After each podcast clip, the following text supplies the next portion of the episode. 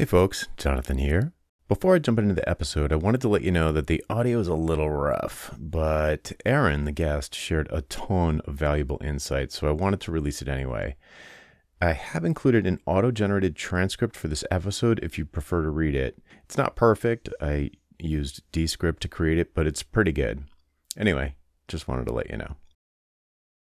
Hello and welcome to Ditching Hourly. I'm Jonathan Stark, and today I'm joined by guest Erin Balsa. Aaron, welcome to the show. Thanks for having me. I'm excited to be here. Before we get started, could you tell people a little bit about who you are and what you do? Of course. So I run House of Bold, and I am a marketing advisor and a writer working with software companies that sell software to other companies. And I said that as, you know, simply as I can, but essentially how I how I typically pitch my services is I help B2B SaaS companies build high performing content engines in 6 to 12 months and I do that through a combination of strategy, advising and content creation. Cool. Good. That's pretty tight. I like it. Thanks. So, uh, a fellow on my list, thank you, Mark, uh, sent in, I guess is also on your list, and noticed that uh, you were you were raving about or sharing the five page proposal template that I have on my site. So I just wanted to see what your experience was with that. See what you know if you've shared it with anyone who has also had success with it. But um, yeah, I just wanted to uh, get your take on it. I freaking love it. You know, I have been I've been freelancing on and off for over a decade and i only recently started using this. I you know i quit my day job as a marketing director at a software company back in january of 2022 and i was using just a typical traditional template. Uh, i'm pretty lucky in that all of my opportunities come inbound. I'm very active con- creating content on linkedin. I, you know i have a podcast. I have been on lots of podcasts and I've spoken at conferences. So I'm very, very fortunate that I have the benefit of only sending proposals to people who reached out to me. So there was already some sort of basic level of you know familiarity and interest mm-hmm. even still um, you know my success rate in terms of getting people to accept the old traditional proposal was hit or miss um, so and i think a lot of that is i do bill on the higher end of the spectrum for people who do what I do. I am definitely more of a premium option.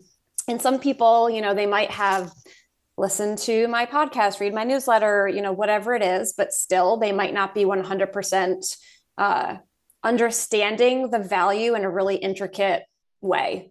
So I started using your proposal and it's been kind of wild the success rate in terms of accepted proposals.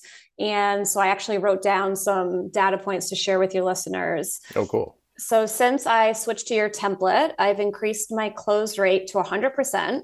So if I send a template, everybody signs on the dotted line and moves forward, which is amazing. Mm-hmm. Um, I've increased my average deal size from 30K to 44K, nice. which is great. Um, and I have doubled the number of clients who are willing to pay in full upfront. I'm not getting 100% to say sure because you know every company is different, but some are like, yeah, sure, I'll just pay you now for this this project or this retainer. So it's been really great. Killer. Yeah, those are like the the three big things, right? It's like improve your close rate, justify higher fees, and get paid up front. Yeah, it's been wonderful. Yeah, and as you probably know, in case the listener doesn't know, I'll say the the asking for 100% upfront is um, it's the sneakiest thing I do on the proposal because I know I'm probably well I don't know I, I know there's a likelihood that that I'm going to negotiate need to negotiate something and that's the thing I want to negotiate so it's sort of a red herring in a sense because I'm willing to negotiate that in lieu of negotiating the price, which I absolutely never, ever, ever negotiate. So it gives me something to compromise on if the client is, you know, wants to talk about something, but, you know, negotiate something. But like you said, that you just said, it's sho- it's shocking at first how many people are just like, okay, here you go, that's fine. Totally shocking. And, you know, I think one thing that helps a lot, well, there's two things that help a lot with this proposal compared to a traditional proposal. One is the section right at the front where you quickly summarize like what you've discussed and then you also trickle that down into each of the three options right so option one is the most affordable option. But even still, all the benefits are clearly outlined as they pertain to the I've heard you kind of intro paragraph. I, mm-hmm. I've been doing about three paragraphs, nothing too crazy, just kind of like the the biggest pain points that I'm hearing in our discovery call. And then I'm summarizing it in three paragraphs, and then I'm giving three different options, and under the options, using the benefits. So that makes them feel really heard like, okay, so she actually did hear, she gets it. And, you know, there's also a little section where it's like, why House of Bold? Why Erin Balsa? And, you know, a lot of these people, they know me, but at the same time, they might not know like everything that I've accomplished. So I put kind of my biggest achievements, like why me? Well, because I've done A, B, C, D, E, and it's all spelled out right in one place. And it kind of motivates them to just take a chance on me, I think. Um, and then what's interesting too, as I, I believe from listening to your your podcast over the years, Jonathan, I've heard that you know you're supposed to kind of ground the the proposal in the middle, and then you have an option that's like eh, cheaper, and then you have one that's kind of a stretch to make you know the the middle proposal seem much more reasonable. I've found that I was going in with that, but so far people have been choosing the most expensive option as well. So say I'm coming in like thinking, oh, 30K is going to be good. It's like, oh, I'll go for 50 or or whatnot. So that's been great too. Yeah, that that's if in general, when people are picking your third option, it means you could have priced your third option a lot higher and your middle option higher too. So if, if people are always accepting your third option, if you're using the Goldilocks pricing curve where, where I typically map it out to be like one, 2.2x and 5x. So really a significant increase on the third option and people are picking it like a lot, then it, it's a sign that you've got, you're leaving, either leaving money on the table or, or they believe that you can create more value than, than, uh, or they value what you're going to do higher than, than you did. Yeah, 100%. I'm sure I will be, you know, taking this as a learning in into my pricing going forward as I adjust my prices for, you know, 2023 and beyond. Cool. There's also I should also mention there's another pricing curve that's pretty common that I call might as well pricing, where you do want to drive the person to the third option. You want to drive the buyer to the third option, and you do that by decreasing the delta between the options. So if anybody is in a position where they're not getting tons of inbound leads, like Erin, then and and you really need this deal or whatever the whatever the opportunity is on your plate, you can use might as well pricing that's more like you know 1x, 1.5x, 1.75x, so that as they as they look at the prices, they're like, well, if I'm going to get any of these, I might as well get the second. You know, if I'm going to get the first one, I might as well get the second one. It's not that much more. And then, geez, if I'm going to get the second one, I might as well buy the third one because it's not, it's even less more. So, you know, if you, if you're in a scenario where you really want to land the deal for whatever reason, maybe they're a, a marquee client or whatever, you, you just need the cash flow, then it would be normal for them to be going to option three with that pricing curve. But with Goldilocks, the, the option three should be like, like, uh, yikes, we can't, that's way out of the ballpark you know, for, for example, if someone, uh, if someone came to me and said, oh, which, you know, if I was working with a private coaching student, they're like, ah, they, they gave me the budget. Like they told me what the budget was. Like how, you know, that's there and, and it's a lot. Should I keep, where should, where, sh- how should I use that information? And depending on the specifics of the situation, I would almost always have at least one of the options above what they said their budget was. So, you know, perhaps option two is around the area of the budget, but option three, I would definitely have above the budget because the budget might be based on a misapprehension around what the correct solution is, or perhaps their understanding of the value has increased based on the conversation that they had with you. So it could be, in other words, it could be that the budget was set incorrectly or based on faulty, uh, faulty premise. And so if the premise changes, of course, the budget can change. Um, so yeah, anyway, so yeah, I would usually swing for the fence with that, that option three. And yeah, and if you're consistently getting people picking three, then what that means is like your, your marketing is really working and the people are seeing a lot more value than, than you're capturing. So it's a great, you know, it's a good sign that you could probably increase those yeah, you're absolutely right. And I'm glad you made that final point about testing, even with someone tells you their budget. I have a my, you know, favorite long-term client, which I love so much. They told me what their budget was for next year. And so, you know, I, I jotted down everything I'd like to do for them next year at that budget. And I made that option one. And then I went up an extra 40K. And I'm like, hey, here's what I think that you should be spending because we've been together so long. We also have that level of trust. Right. Where, you know, I really think that an extra 40K could get you outsized results. And so I'm, I pitched it, I sent it over, and we're going to chat today and we'll see how it goes. I can report back and let you know. Fingers crossed. Yeah. So let's jump back to the situation appraisal. So you mentioned that that sort of three paragraph summary at the beginning of the proposal. And to me, to me, that is the heart of the proposal. I mean, obviously you need to have options and prices and so forth, but to me, the situation appraisal is what clinches the deal. How do you get the information that you need to, to put into that section?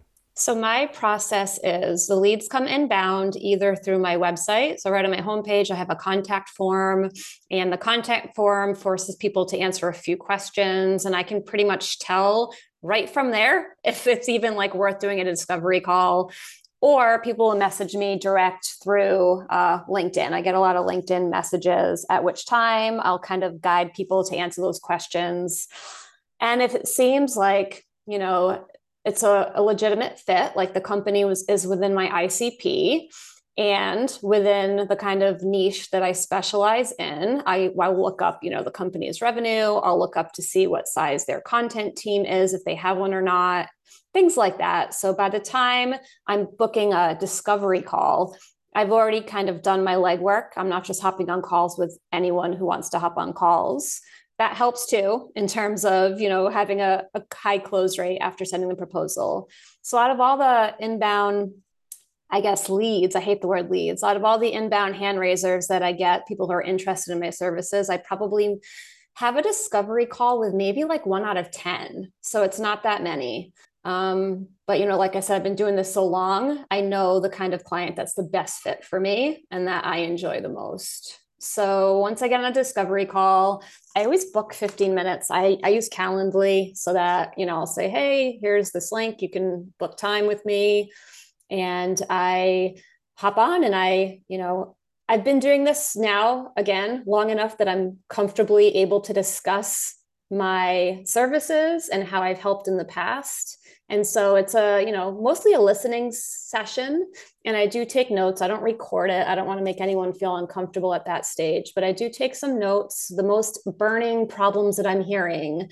And, you know, I pay attention to their cues, you know, their facial expressions, their intonation of their voice, uh, body language. When I'm saying things to them, I'm picking up on their cues visually. I do this as a, a video Zoom call and I'm writing things down like, oh, yeah, I can tell that they really reacted to that. Or, oh, their eyebrows popped up when I said that I've done this for others like them.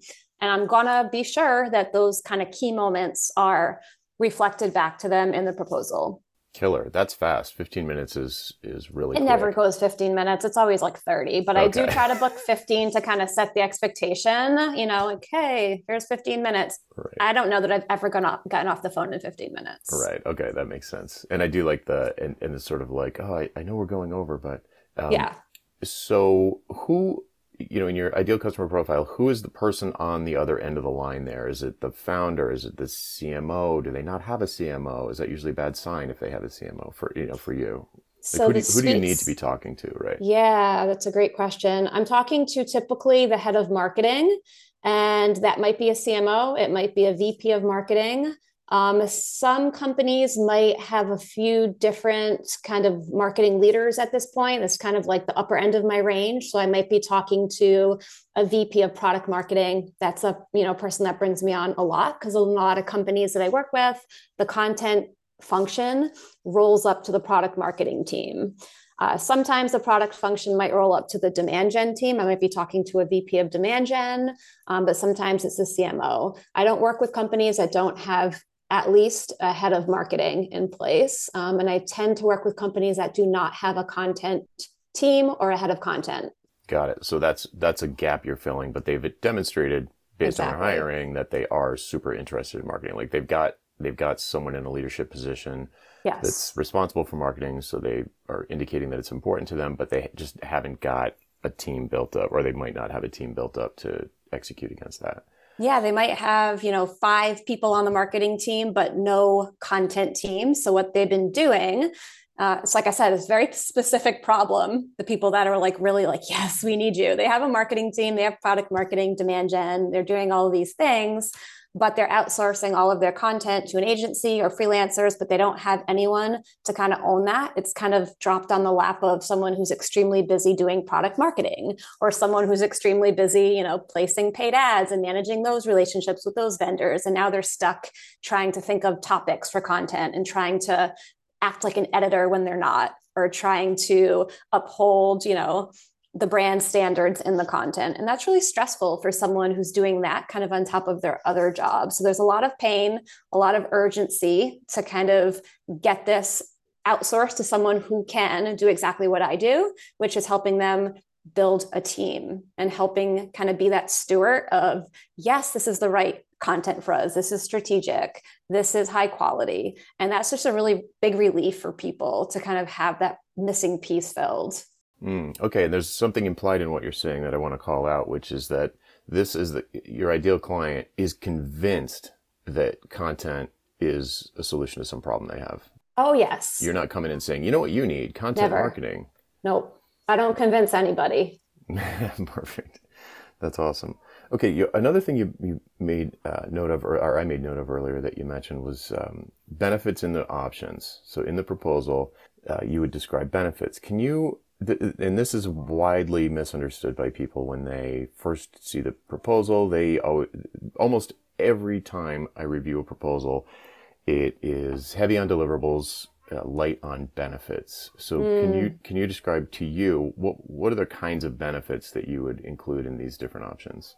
Yeah, so I guess I need to, you know, tell you and your listeners that I help in four specific areas and the benefits pertain to to those. So, the first area I help in is I help them hire either full-time or freelance writing talent. It's extremely hard to find good writers.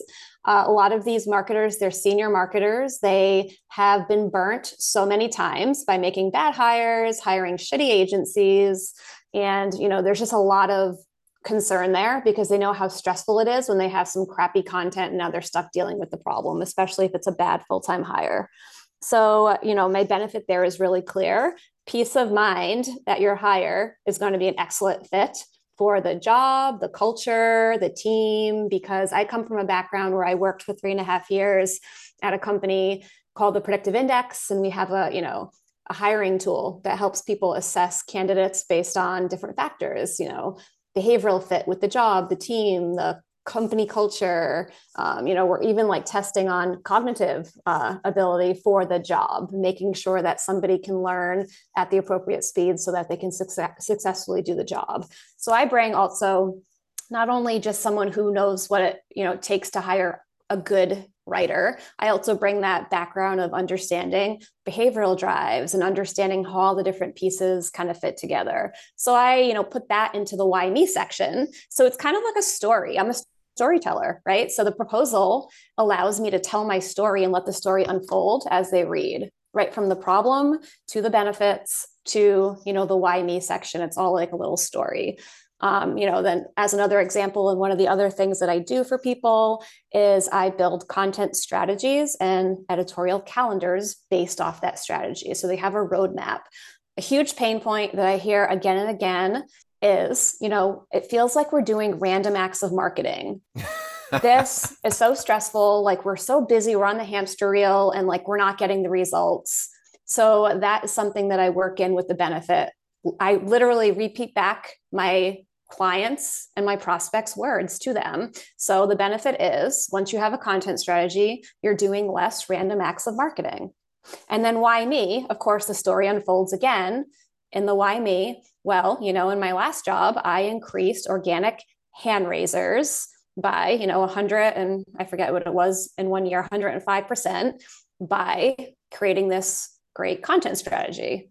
Killer. And yeah, and you you totally mentioned my favorite thing, which is numbers. You actually, yeah. right? It's like you're talking about peace of mind uh, at, you know, in, in one level, and the person you're talking to knows full well what that's worth to them, even though, you know, a lot of people listening will be like, oh, that's just BS, or that's not real, or that's too intangible for me to sell, or I, I don't sell peace of mind. Like nothing I do is going to result in peace of mind, but it's, it's absolutely real. And you can almost, you can reliably uncover it if you're talking to the right person. They're worried about something or they wouldn't be talking to an expert.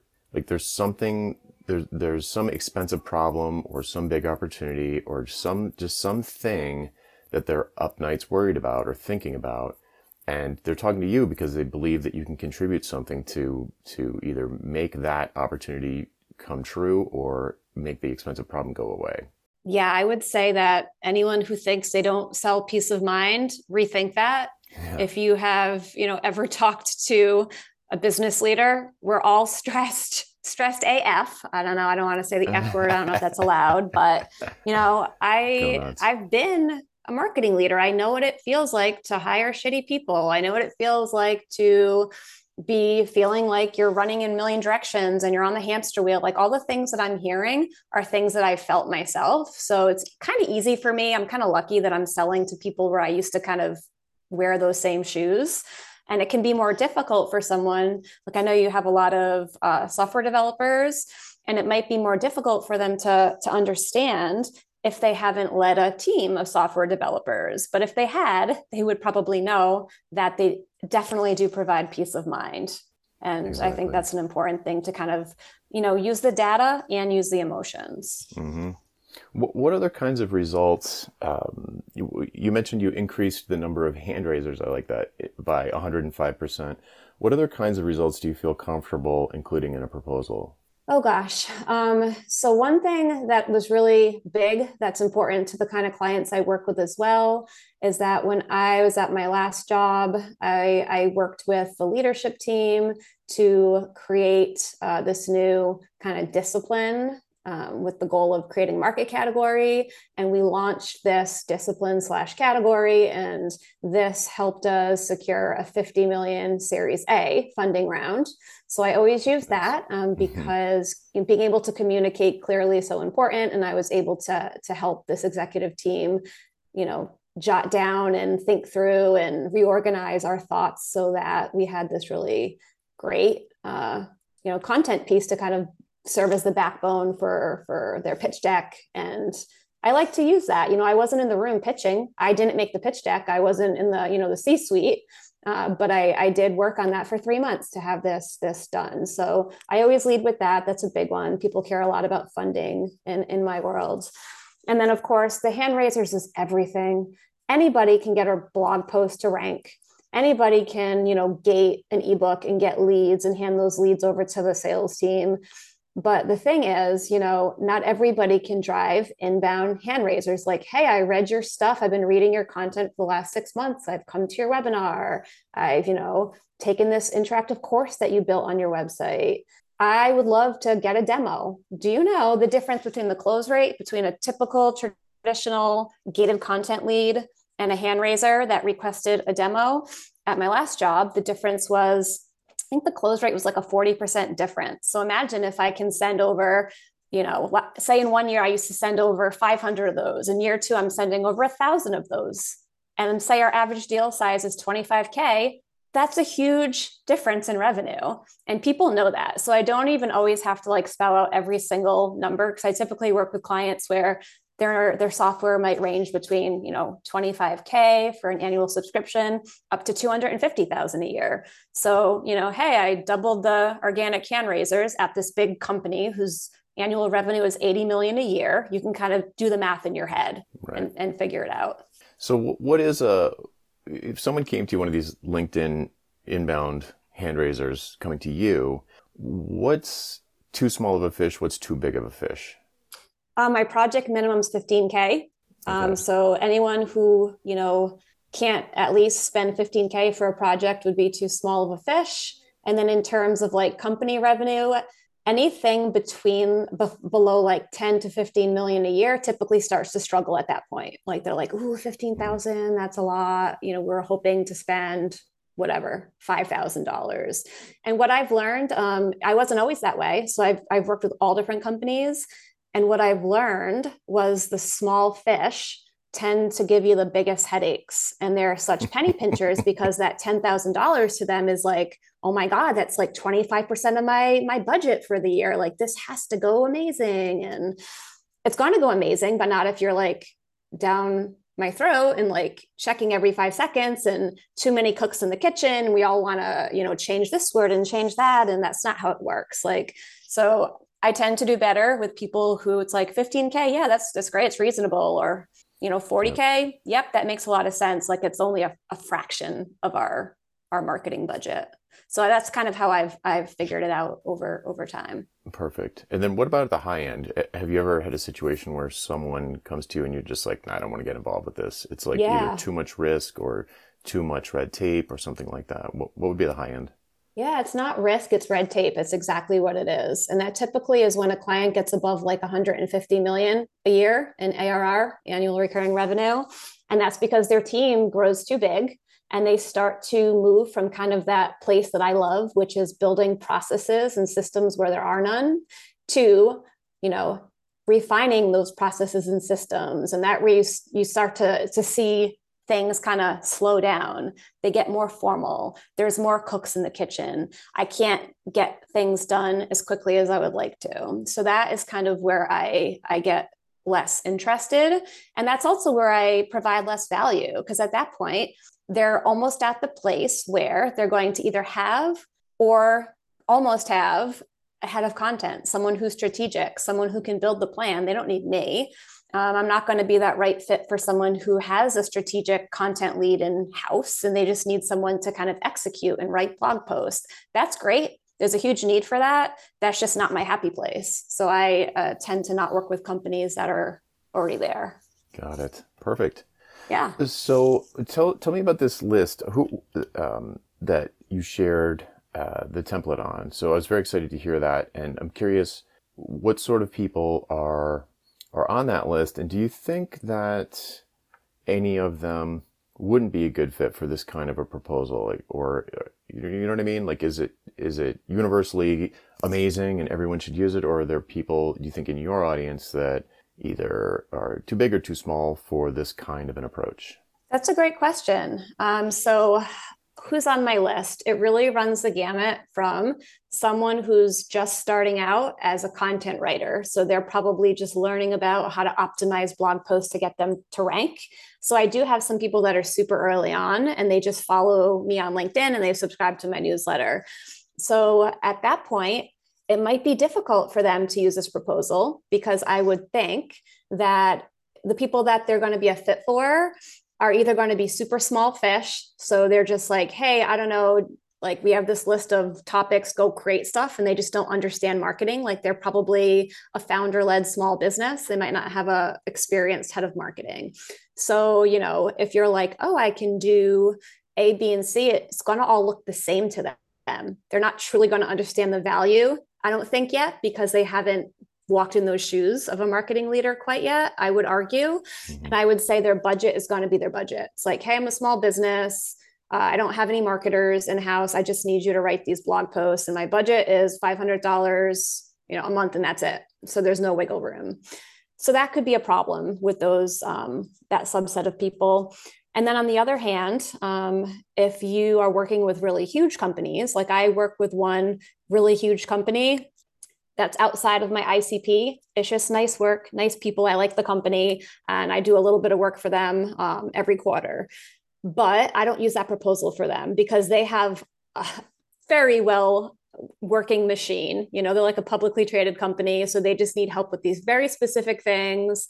And I'm, I couldn't be like, oh, let me upsell you with strategy. They don't need strategy. oh, let me upsell you with this. Like they don't need that. If they have a specific need, they'll come to me with the problem and then I'll be able to potentially give an option or two. But I wouldn't like lead with that because they're too big. So I would say anything in the middle would be like amazing for this proposal. So someone that has if you're a marketer, at least like in my world, if you're on the list and you're working with a company with a marketer, do it. If you're working with a company that, you know, has not yet IPO'd, do it. And then there's like those two extremes. That's nice. in my opinion. That's, you know, just speaking off the top of my head, I honestly haven't put much thought into this answer. Right. Yeah, I think you're I think you're right. um, the the for me there's a there's a certain point where someone who has kind of thought of themselves as a freelancer, they're definitely billing by the hour, and they're they they get to a point where maybe there's a little more gray in the hair, and they're like, huh, these whippersnappers are undercutting me and landing the jobs, and you know my experience is not really a meaningful differentiator anymore. And it's a little bit of a there's a marketing problem there, which I actually want to get to in a second. But but once you're at the point where you you know what you're doing and you can reliably deliver results to the kinds of clients that you really want to work with, to me that's the that's the point where you're leaving tons of money on the table by not switching to this proposal model. If you're brand new and you don't know what you're doing, you can still use it. The the the question in my mind in those situations is whether or not you're actually going to increase your fees. Because if you, because a lot of clients do like a fixed fee, which this is. And if they, if they, uh, and if you're new and you aren't, you aren't attracting a lot of leads and you're not really comfortable talking the language of business, which is numbers, you don't have the mindset of uh, a leader yet uh, because you're still you haven't led anybody, so you don't really have that mindset yet. You could use this format. I just don't know that it would. It, you know, at least it'll get you off the the hourly hamster wheel, and you won't have to keep timesheets. But the idea that it would increase your rates is a little bit unlikely when you're just starting out. Uh, but yeah, so anyway, if you if you really know what you're doing, you've been doing it for five or ten years, and you feel like you're not getting paid what you're worth, then hello, this is this that might be the time to check it out. One other thing that I've noticed too about, you know, how when I started, I used to do proposals compared to now, and which is a nice feature of your proposal template. There's nowhere where you're putting in like line items. So, for example, let's say you know, I think a, a, mistake that a lot of newer people make, I know I did, is kind of itemizing everything. So you're like trying to show, oh, I'm going to do all these things for you. Look at me. I'm going to work so hard. It's not just going to be an ebook. I'm going to do research. I'm going to do competitive research. I'm going to talk to your customers. I'm going to blah, blah, blah. And you're like writing it down and almost like equating a value to it. So, hey, I'm going to charge you $5,000 for this ebook, but you need to know that, you know, it's $1,000 worth of research and $1,000. Like, don't do that. That is like the fastest ticket to somebody some cheapo saying, "Oh, like, this sounds great, but can you just remove the research piece?" And that's actually happened to me. I had someone back when I was not vetting people as well as I do today to get on discovery calls, and I did not know what I know now about proposal writing. I wrote, you know, this nice proposal for this project, uh, and the guy literally said, "Yeah, I want to move forward, but can you take off the research piece? We'll save we'll save some money." I was like, this is not going to work out. Right. So I really love that your proposal has nothing about line items. Like nobody knows exactly what a certain thing costs. They just know, you know, you're going to get this stuff and here's the, you know, the value and the outcome. Yeah. It's right. And and when people are trying to justify a fee, like they're trying to increase a fee or maximize a fee on a particular uh, proposal and they're trying to justify it by saying, "But look how hard I'm going to work." that's it's an obvious indicator that they're still thinking about their pricing in a cost first way instead of a value first way. And, you know, they're like, geez, I can't, I can't imagine someone ever paying me $10,000. I, I need to like load a bunch of labor in here to justify that amount of money. And it's just, it's just backwards. Like no one cares how the sausage get, gets made. No. You know, they don't, it doesn't, I don't care how hard it was. It doesn't change the value. It might eh, you know, for a cheapo, it might justify something, but it's just backwards thinking. It's normal. It's the way most people start out thinking. I certainly did, yeah. but it, it's backwards from what you want. You want to flip it around and start with the value and then scope last. So if the value to somebody is only ten thousand dollars, you can't charge them a hundred. So, all right, but what can you charge them? You can a hundred thousand. I mean, if if it's if the value to them is ten thousand dollars, you could give them a proposal for $500 and for, you know, $1,200 and for $2,500. And those are all prices that are lower than the value. But then you say to yourself, well, what can I do for $500 that I want to do? And you come up with a scope that you would do for $500. And, you know, maybe that's one article. Maybe that is a, a license to use your course internally. Like what it's like you get creative about the scope after you determine the value and set some prices. And that's, that's the way to think about it. But I, I recognize that that's a 180 degree flip from how people generally start out. Yeah, and the mindset thing is so huge too. I actually just released an episode of my podcast uh, la- this week, uh, last week, Monday, last week, and I was interviewing this woman who's really brilliant um, with content, and she five years ago was working at a content mill writing and she was she came from nigeria she grew up in extreme poverty and she was writing 80,000 words to 100,000 words a month for $500. And, you know, something we talked about is how important it is to overcome a poverty mindset, especially for anyone who grew up with nothing. Like she said, I grew up with nothing. Imagine like your life in America being poor, take all of that away and imagine the worst possible thing. That's my life. I grew up with literally nothing. So she really, really has rewired her mindset to, to think I can charge this. I am as good as anyone else. I am worthy. Um, so it's a really good episode for anyone who might be listening that has any of those issues. They they want to uh, learn from her. She's amazing. That sounds great. All right, I'll definitely link to that in the show notes. Um, okay, let's pivot a tiny bit away from the proposal itself and back to something that you started with, which was the the amount of inbound interest that you get. Mm. And maybe we can kind of wrap up on that, but sure. but that is a key piece in my opinion to some of the like the numbers that you're talking about like your close rate being 100% and the fact that you're only accepting 1 out of 10 hand raisers. So what I mean maybe you can or you could disabuse me of that notion. You could say, "Oh no, that's not that important." Um, so maybe a little bit about how important it is to you to get inbound and and how you got there, where you started and how you got to that level of flow to me it's everything. It's so so important. Like the example that i shared from my last day job uh, you know by driving those inbound leads we're able to increase the close rate to i think 40% i god i wish i had the numbers in front of me. I don't remember anymore but it was significant really really significant. And think about it. How many of you get approached by get cold emails from these lead gen agencies like oh we're going to give you all these leads all these leads. Yeah. imagine if i was to use that they call it the spray and pray approach. It's kind of like you're going to send the same generic vanilla email. I'm not going to take a second to research you because how can you if you're trying to reach out to a thousand people? You're just going to spray and pray like hi. I mean i get like 10 of these a day like hi i'm so and so.